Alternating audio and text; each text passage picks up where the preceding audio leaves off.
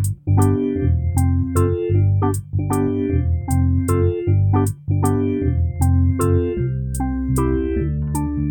everyone. My name is Claire Lew, and I'm the CEO of Know Your Company. And today I am really honored to have with me the founder and CEO of MeetEdgar, a social media scheduling platform tool, uh, Laura Roeder. And Laura is someone who I've definitely admired from afar. She bootstrapped her business, um, you know, in its first year originally to 100,000 in monthly recurring revenue.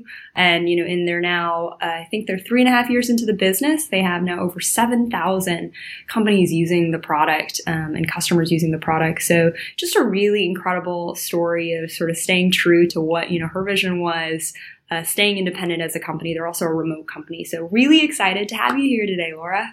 Yeah, thank you, Claire.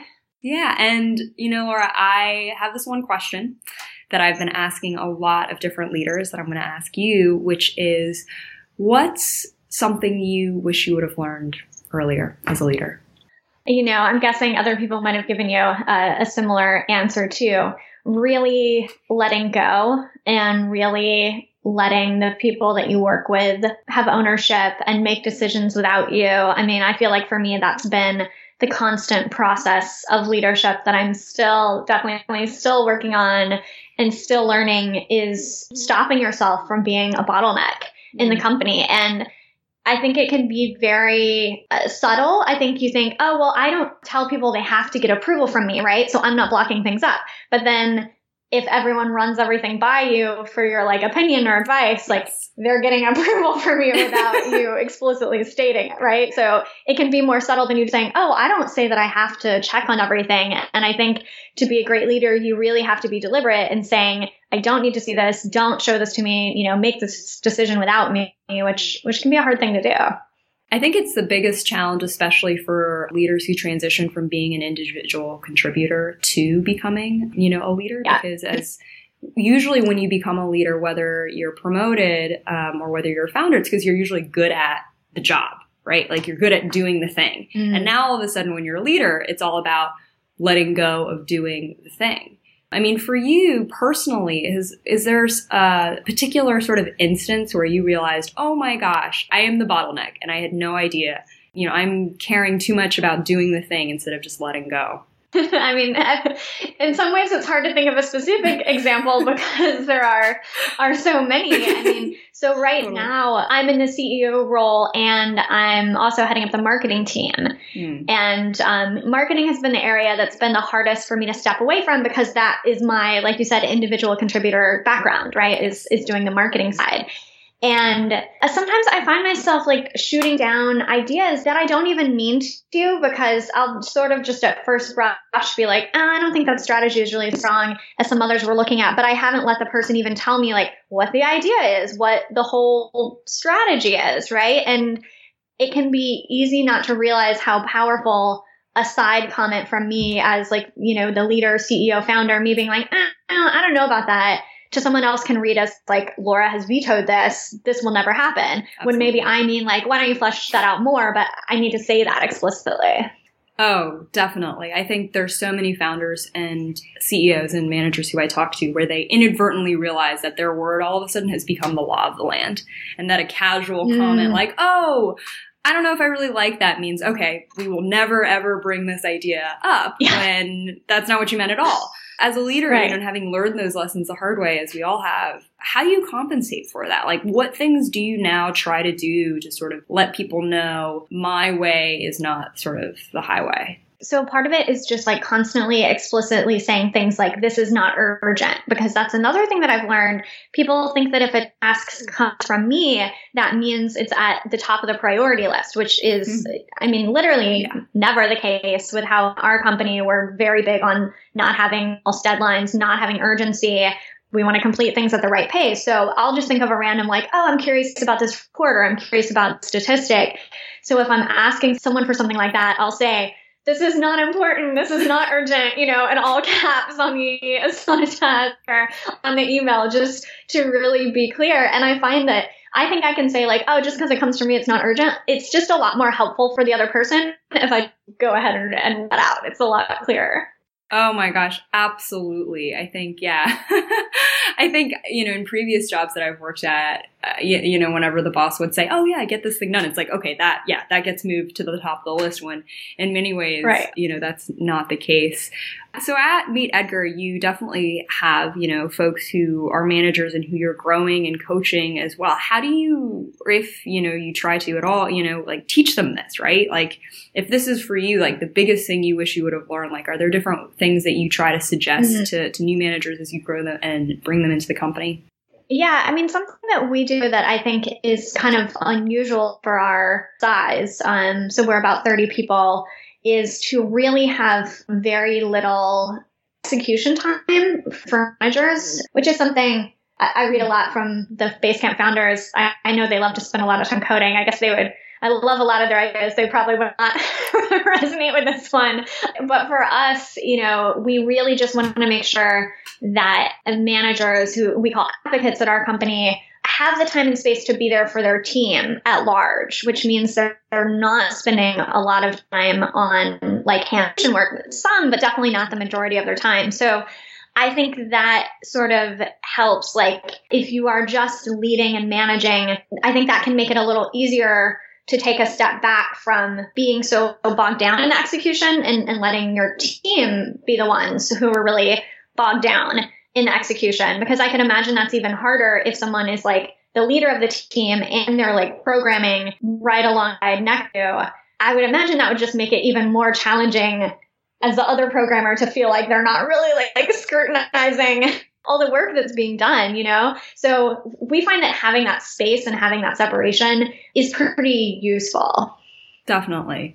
It's interesting. It reminds me actually, I spoke with um, Michael Lopp, who's the VP of engineering at Slack, and asked him this question, you know, uh, a month or so ago. And he said something really similar about how delegation is really for him the thing that, you know, he hires for in managers that he looks for. And what he talked about in particular is that uh, as a manager, you need time to manage and let that, like you said, that space. And mm-hmm. he was mm-hmm. saying that, you know, if you're too busy doing the actual work, actually as a manager, that's a huge mistake. Right. You should not be busy. I mean, would you agree with that? Like, do you find yourself as a CEO, uh, yes. like trying to be in many ways less busy? Yes. I mean, I have very little, uh, you know, what I would call deliverable work that I do. Actually, mm-hmm. something I do as CEO is promote the company via podcasts and interviews like this that's actually one of the few things on my list that I are really like things that I have to complete, things that I have to do. I try to spend most of my time really uh, on strategy, on on coaching others. Even my role in marketing, even though I'm heading up marketing right now, you know, I don't write copy. I'm not doing, I could, but I'm not doing the, the hand on stuff. And that's how it's all with us. I've never written copy or like done the actual marketing for this company. And that was something very deliberate for me because I, I wanted to have time and space the, the other parts of my job. Definitely. I'm curious, Laura. I mean, you're saying the company is now 30 people. Has that evolved as the company has grown? So I know originally before starting MeetEdgar, you'd run your own uh, consulting practice. Uh, and so, you know, from that transition, you know, boutique consulting practice to large early stage SaaS company, did you mm-hmm. find yourself, you know, when you were a lot earlier, sort of on your path, feeling like, okay, I have to do the work? And then do you remember the moment when it switched and you started realizing, like, okay, this is a different stage now? Or do you think it's not? Or have from the beginning, yeah. you always tried to just purposely let go as much as possible? This company is by far the largest. My training business before this one was like four people. So, mm-hmm this is definitely the largest. This is the first company that I've run where we have a true, you know, leadership management structure in place. So it's is like an epiphany moment and a gradual transition. I did, yeah, I did have a moment where I realized that I was operating under the assumption that I was the greatest person in the world and doing everything. Because when you're in that stage of being, you know, solopreneur or freelancer, yes. and you think that you can't let things go, you often get this idea like, oh well you know i have like this special way that i reconcile the paypal downloads and like nobody else is going to be able to figure out my system that i created and like you realize that what you're really saying is i am the only person in the world that can do this and i am the best like mm. I am the greatest at reconciling PayPal downloads that this world has ever seen, um, and that's really absurd. Right. And that really helped me realize, like, well, of course, I mean, one, just due to my age alone, right? Like I'm 33 now. There's people that are better at me than everything just because I've been doing it for five years longer or more, you know, if nothing else. Like that reason alone disqualifies me in a lot of ways. So obviously there's people that are are better at everything. So that realization a, longer time ago definitely helped me to start this journey of really building a team, really moving towards a business that could run without me and then that has um, to reality and MeetEdgar. It is a business that runs well without me. I love that. It is a humbling truth that we as CEOs, leaders, don't like to think about. That we are not the best probably at what we do. And whether it's reconciling, you know, mm-hmm. PayPal uh, statements uh, or writing posts or, um, you know, other things that we feel like, oh, only I can maybe do this. And it's funny because we never really say that out loud. So I love that you said it out loud. And I feel like that should be a yeah. mantra for a lot of CEOs to almost repeat to themselves, I am not the greatest, you know, like I'm not the best at what I'm doing here. And in many ways, your, you know, your job is to hire and find folks and coach folks to, to, to be better. There's something really interesting that you said mm. at the very end, which is around, you know, this idea that the company for, you know, for you to be sustainable, right? And for, for it to grow is it needs to be able to run without you. Can you tell me a little bit about what you mean by that or why that's important to you? So that was a very deliberate goal of mine with this company. So the company that I ran before was a, a, training business where I was the trainer. So it was the type of business where I'm the face of it. I'm creating the content. People buy from us, but you know, know and trust me. It was leveraged in the sense that it was online training. It wasn't one-on-one consulting but it was not a business I could, you know, step away for six months. Um, it was not a business that could ever be sold. So it was really tied to my time. Like in the sense, it was more leveraged hours for dollars, but at the end of the day, like kind of, it was still hours for dollars because Laura Roeder needed to show up to make that business work. So I was like, wouldn't it be cool if I had a business where I didn't have to show up to make it work? And what I love about having a software business is I'm not a programmer. I cannot help if it breaks, like at all. I don't know what to do.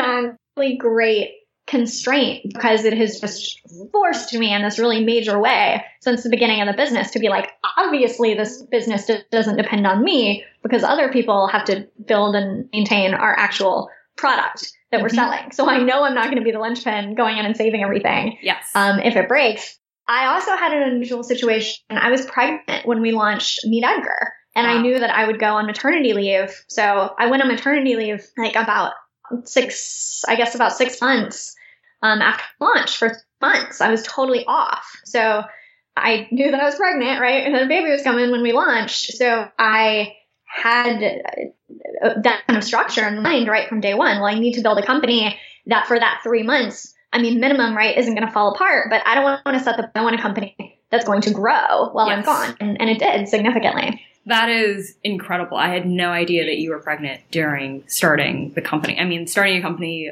by ah. itself is hard and just being pregnant and having a kid is hard separately so the two together blows my mind. I mean i feel like you should be you know you should be getting so many awards just for that alone. That's incredible laura. Thank you for all of your insights. I am you know sitting here really just sort of taking them all in. I know everyone who's watching really appreciates all your wisdom as well. So thanks so much for being here and yeah we appreciate it. Thank you